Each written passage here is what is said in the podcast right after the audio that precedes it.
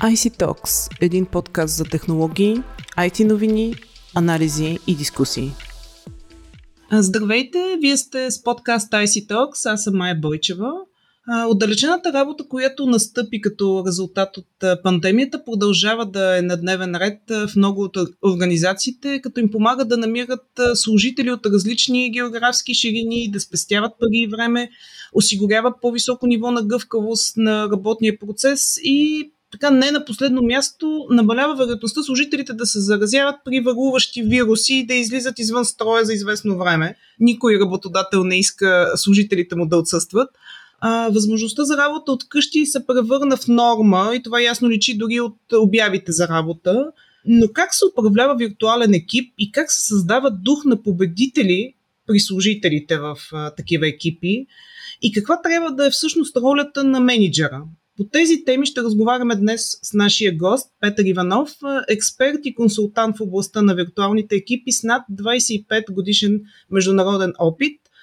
Книгата му Virtual Power Teams е в топ 3 на категорията Международен менеджмент на Амазон и е преведена на 6 езика, включително на български. Здравейте, господин Иванов! Здравейте, Майя! Радвам се, че сме заедно, макар и виртуално. Да, и аз се радвам, че отново ни гостувате. Преди време имахме с вас записани епизоди и се радвам, че отново така имаме шанса да, да си поговорим. А, така, директно на въпроса, може би да почнем малко по, по-отдалече. А, духът на победителя, защо е важно да има такъв дух в един екип и въобще в организацията?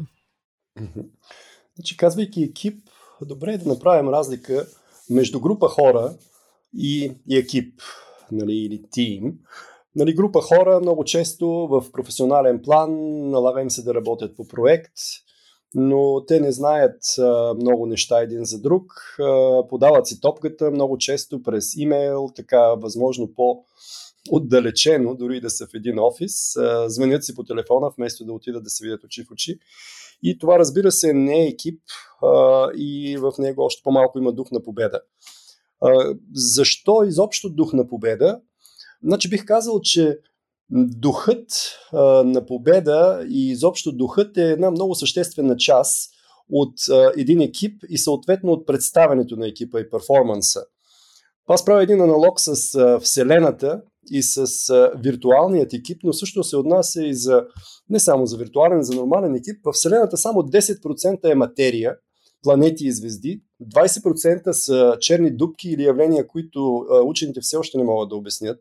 И 70% голямата част е невидима енергия, като притегателната сила или гравитацията, която държи Вселената във вида, в който я познаваме. В един екип е много подобно нали, колкото е по-виртуален, толкова е по-голям този а, духовния елемент. 10% са хората, членовете на екипа и инфраструктурата, 20% са все още недоразвити потенциали на тези хора и 70% са доверието, отношенията между тях, гравитацията и духът, който създава този екип. И в този смисъл духа е ключов за перформанса. Нали, аз му отдавам едно голямо значение, 70% като математик да го така опиша в цифри, много е важно първо да създаде базата в един екип и оттам да се отиде вече към вдъхновението и духа на победа. А базата именно е в създаването на така наречената психологическа сигурност. Тази, за което и Google говорят. Google направиха един проект Аристотел, в който ресърчваха много екипи, искаха да открият кое е това, което е общо между тях. И в процеса на изследване откриха, че всъщност в най-добре представящите си екипи хората имат еднакъв дял на говорене. Ако се вземе времето за говорене в, по време на среща, хората имат горе-долу еднакъв дял. Екстровертите млъкват в един момент, интровертите се осмеляват и започват да говорят и свършват с един такъв еднакъв дял. Но и това доста интересно наблюдение. Оказва се обаче, че не на 100% е така. 90% имат тази характеристика, има някои изключения. Те продължават да изследват и откриват, че всъщност това, което без изключение във всички екипи е на лице, е така наречената, термина, който въвеждате, психологическа сигурност. А тя има два аспекта. Хората се чувстват сигурни да поемат рискове, не се страхуват, че ако сгрешат, ако а, нали, поетият риск не успее, ще бъдат уволнени, ще бъдат порицани или ще им се пресмеят.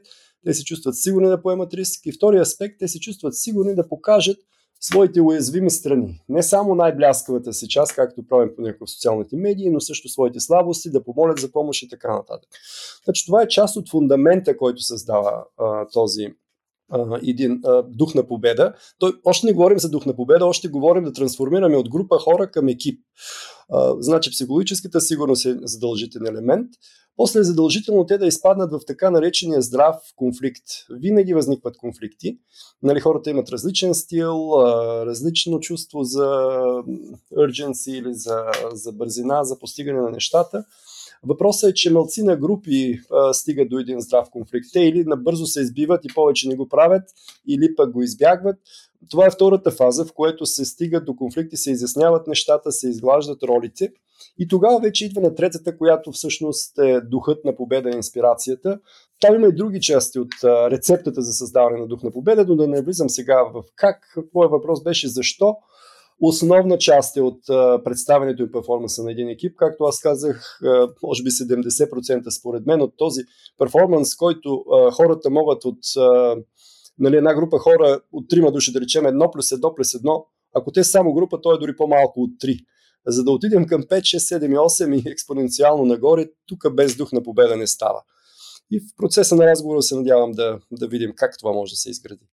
Да, всъщност как този дух след като е създаден, помага за постигане на, на целите на организацията и, и на екипа. Вече стана ясно, че имаме екип, не са само група от хора. Значи за постигане на целите е много важно, както в локалните, така и виртуалните екипи, те да бъдат поставени не шефа да ги спусне отгоре и да делегира, а хората да участват активно, интерактивно и ангажирано в поставянето на целите. Разбира се, има място за корпоративни цели, които се спускат и така наречените бонус таргетс, но все по-актуално и модерно е да се говори, че 50% от целите трябва да дойдат отдолу нагоре, в, така да се ангажира екипа. И точно този формат на ангажирано поставяне на целите, той също посажда семенца към духа на победа. Хората се чувстват доста по-ангажирани и доста по-се припознават с целите, които поставят по този начин. Нали, аз тук също имам метод от три стъпки, в който откриваме най-горещите точки, трите най-горещи точки, после ги обръщаме в така наречените смарт цели – нали, достатъчно специфични, ясни, измерими и така нататък. И за тях правим ни пътни карти, но е важно, че този процес работи на живо и онлайн с участието на хората. Без шефа да спуска, всичко тръгва отдолу нагоре.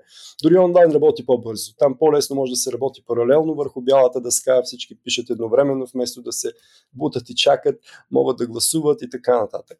Значи на първо място трябва да се поставят целите като екип и това е първото семенце към духа на победа. После говорих за психологическата сигурност. Важно е а, в процеса на работа тя да я има. Без психологическа сигурност няма дух на победа. И там да се иска да се моли за помощ, без да се страхуваш, да предложиш помощ проактивно. Тогава едно плюс едно плюс едно става 4, 5 и 6. Когато всеки също работи в своята силна страна. Всеки от нас има силни страни и таланти. Въпросът е, че малци на менеджери си правят труда сега дали са малцина или мнозина, не искам да давам оценки, но а, не всички а, виждат кои са силните страни и талантите на екипа. Това може да се направи сравнително бързо и прагматично. И когато те се сложат в една а, матрица или една таблица, хората започват вместо да се чувстват изолирани и така недоразбрани, както се случва в зле ръководните екипи, те се чувстват като герои, защото всеки от нас а, идва с а, някакви умения, таланти, всеки един от нас е звезда и когато това се знае, отново вместо да правиш нещо, което не го умееш добре и да се мъчиш и потиш, може да се обърнеш към този, който ти знаеш, че е негова силна страна. Това е още един аспект, в който се поражда усещането, че ние като екип с този букет от таланти можем да постигнем всичко. Нали, тия цели, които си поставим, ще ги така идвам да кажа, ще ги изедем с парцалите, живее в чужбина. Може би точно тези е, чуждици и изрази вече не се ползват в България. Но когато се създаде този дух на победа вече, и аз ще дам е, е, тогава на базата на психологическата сигурност, хората са готови да така да извървят тази екстра майл, както казват на английски, да, да не се мери времето от 9 до 5 и uh, усилията, това не ми е работа или за това не ми се плаща, готови се да направят извънредни усилия, за да се постигнат целите. Защото усещането, че сме екип, усещането, че се поддържаме един друг, всеки работи в своята силна страна, ние се обръщаме един към друг и се откликва на нашите позиви и много е важно също а, да имаме ясна визия какво всъщност искаме да направим. Тези цели да са свързани с една ясна визия. Тогава се създава това вдъхновение и тогава отново целите се постигат по-бързо и резултатите изглеждат по съвсем друг начин. Усещането за работа вече не е работа, е така един екипен концерт, като такива джаз музиканти работят членовете на екипа и разбира се, поставените цели от самия екип, а не спуснати отгоре, се постигат доста по-бързо. А какви са стъпките за постигане на такъв дух на, на победители сред, сред служителите в, в екипа и съответно така малко повече в темата ни, може ли да бъде създаден такъв дух на победители в виртуалните екипи, при положение, че комуникацията е изцяло виртуална и няма така директно съприкосновение и, и нали, комуникация тет-а-тет на живо, да, да кажем така. Да, абсолютно. Значи аз а, мога да дам много примери. Ще дам един. Нали, с над 200 фирми работих последните 8 години все с виртуални екипи. Било то проектни екипи, било то такива старши менеджери, управленски екип на компанията и прилагаме едни и същи стъпки, за да направим от тази група хора мощен екип – Значи на първо място, както казах вече, е да се създаде психологическата сигурност. Тук много помага при виртуалните екипи. Същото работи и за локалните, разбира се, но при виртуалните се прави по-малко. Хората да се запознаят като хора, а не само като експерти, назначени на работа с дадена роля.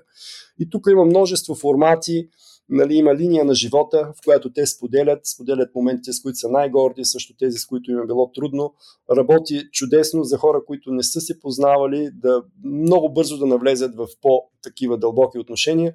Дори често хора, които работят в офиса, когато минат през тези формати, научават много повече за 10 минути, отколкото за последните 10 години.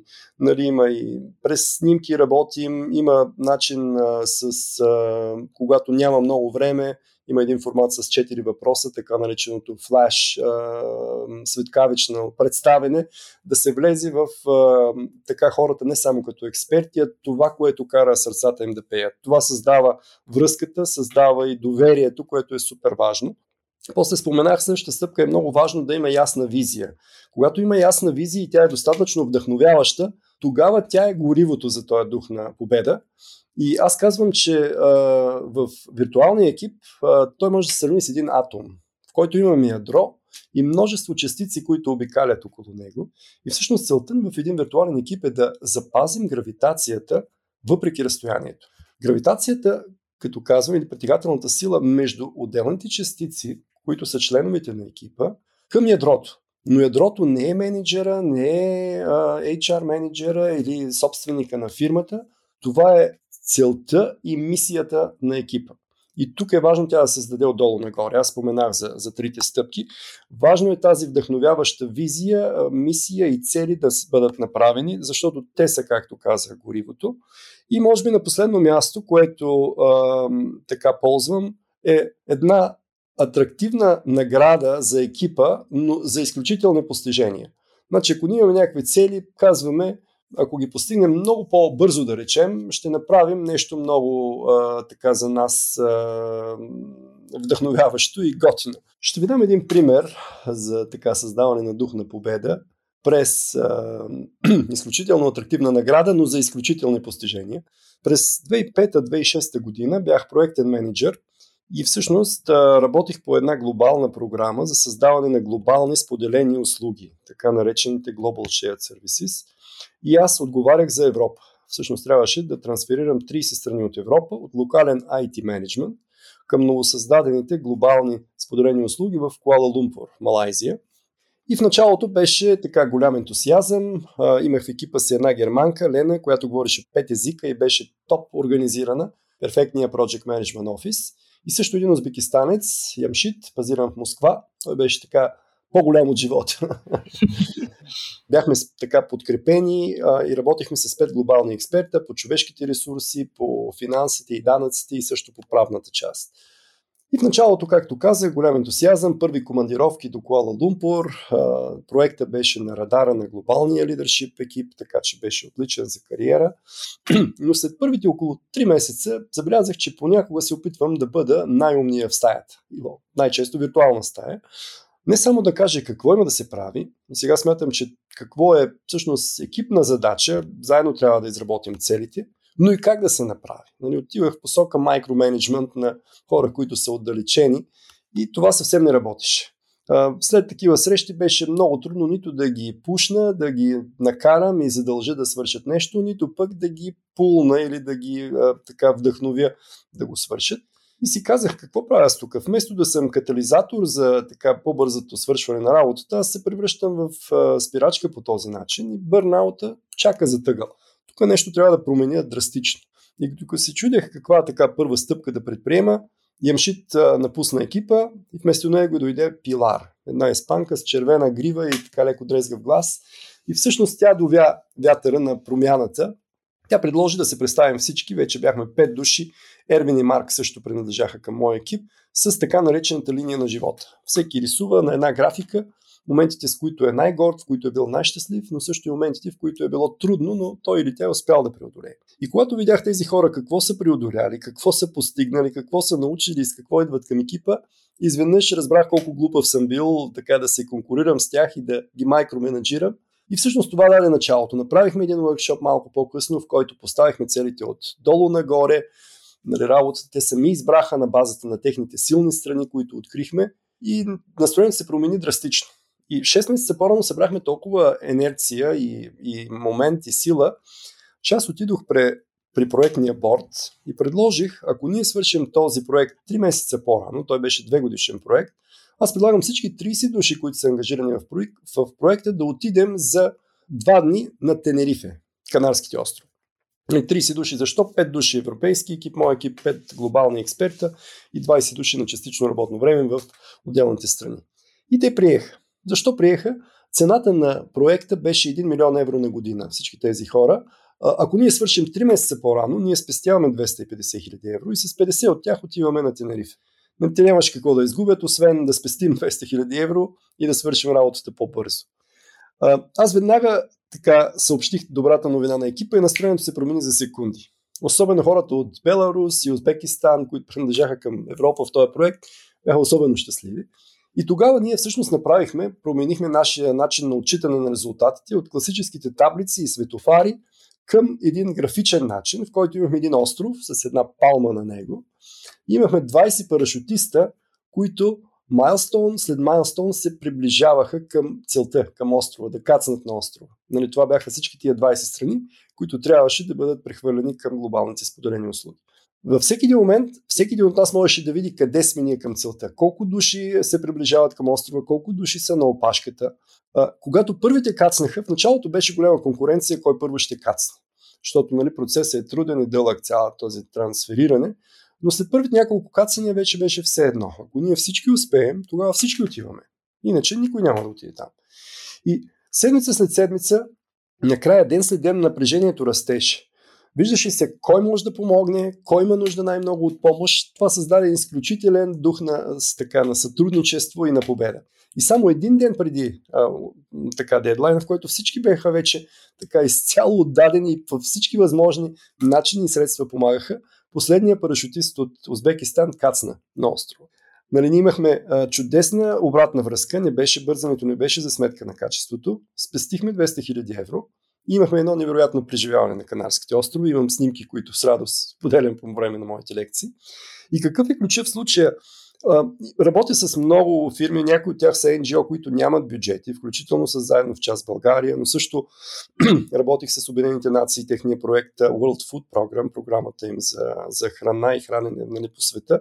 Понякога нямат бюджети, намират нещо, което ще е супер cool, ще е много, ще е чудесно за всички участници на екипа и когато има и добро визуализиране и се вижда точно докъде сме стигнали, кой има нужда, кой може да помогне, създава се един невероятен дух на победа. И ако вие, нали, като менеджер, слушате този подкаст, цената всъщност на забавянето е много по-голяма от една супер атрактивна награда за участниците. Така че ако поставяте награда, бъдете щедри. Защото ако не сте щедри, хората няма много да се мръднат, а може да бъдете щедри, защото може да спестите много средства или да създадете много нови възможности, пазари а, и така нататък. Но е важна визуализацията, както казах, и е важно екипа да почувства наградата. Най-добре е екипа сам да я разбере, да я избере или ако по някаква причина трябва да е изненада, да е нещо, което за тях ще е така а, достатъчно атрактивно и те ще се раздадат за него. От тази история, която разказахте, наистина беше много интересна. Всъщност разбирам, че ролята на менеджера е много голяма точно при създаването на, на този дух победител и дух на победители, за, за който си говорим през целия разговор. Така ли е? Абсолютно е така. Нали, аз предните въпроси казахме, че е много важно той да създаде атрактивна визия, която да е пред тях. Нали, и то не той да я създаде като Мартин Лутер Кинг, I have a dream, разбира се има място за вдъхновяващи речи, но да тръгне отдолу нагоре. Нали, и тя е всъщност този ядро на атома, което всъщност ще привлича хората и дори при виртуални и хибридни екипите няма да се изгубят в пространството, да се чувстват изолирани, а ще чувстват тая мощна притегателна сила на екипа.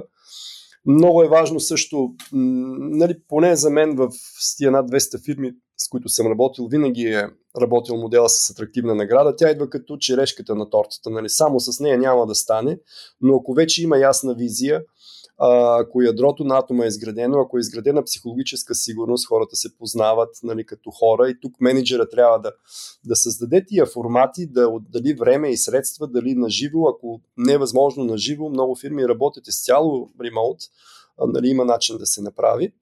И не на последно място ще вмъкна, нали, споменахме вече атрактивната награда, която работи изключително добре, е менеджера трябва да, да хвали и поощрява. Супер важно е и се пропуска още повече при виртуалните екипи. Значи аз съм баща на пет дъщери. Пет момичета от един брак, една жена, пет дъщери. Явно само това мога аз.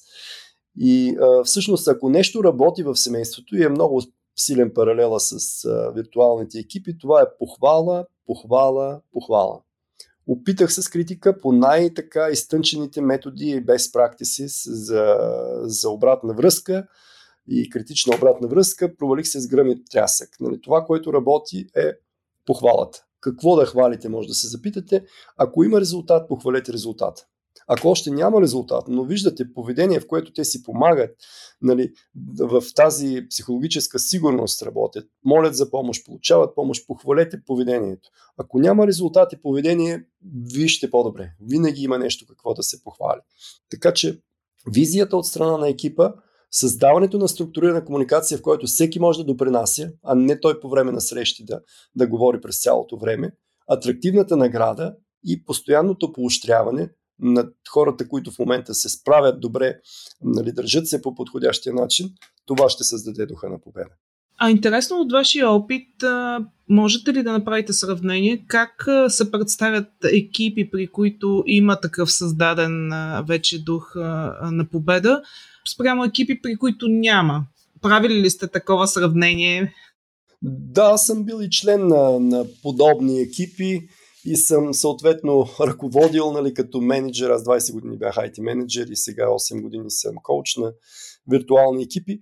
Нали, ако е само група от хора, те се избягват. Те се избягват, звънят си по телефона, въпреки че в съседната стая, пишат си имейлове, въпреки че са в една стая и това намалява значително представянето на екипа. Тук едно плюс едно плюс едно е много по-малко от 3. Докато другите, нали, в където има дух на победа, аз споменах тази история нали, с а, Тенерифе и този проект, ние все още сме приятели. И оставаме приятели до живот с тия петимата, които бяхме core team, нали, основния тим за Европа. Нали, те се търсят, те постигат понякога чудеса. В началото, когато се поставя целта, тя звучи неизпълнима, звучи невъзможна.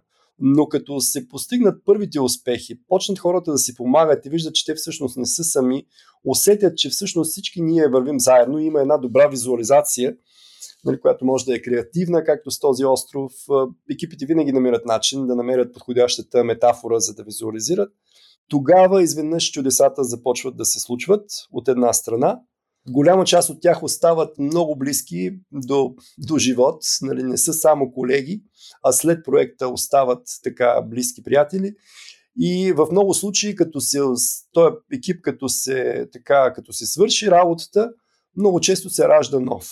Нали, части от тях а, измислят ново някакво начинание, нов проект и всъщност продължава това а, зрънце, започва да, да сее нови растения и да дава нови плодове.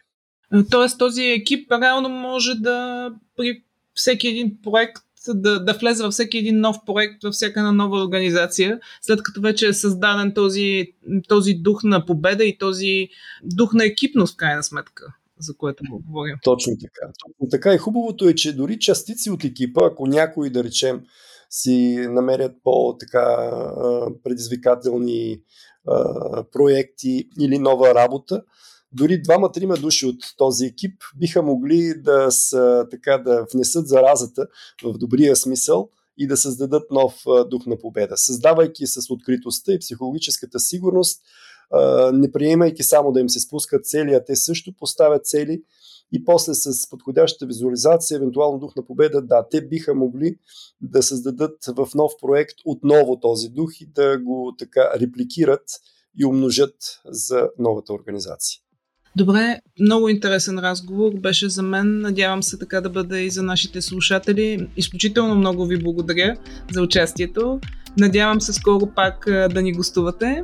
А, а на слушателите ни следвайте ни традиционно в SoundCloud, Google Podcasts, iTunes и Spotify и очаквайте следващия ни епизод. До скоро!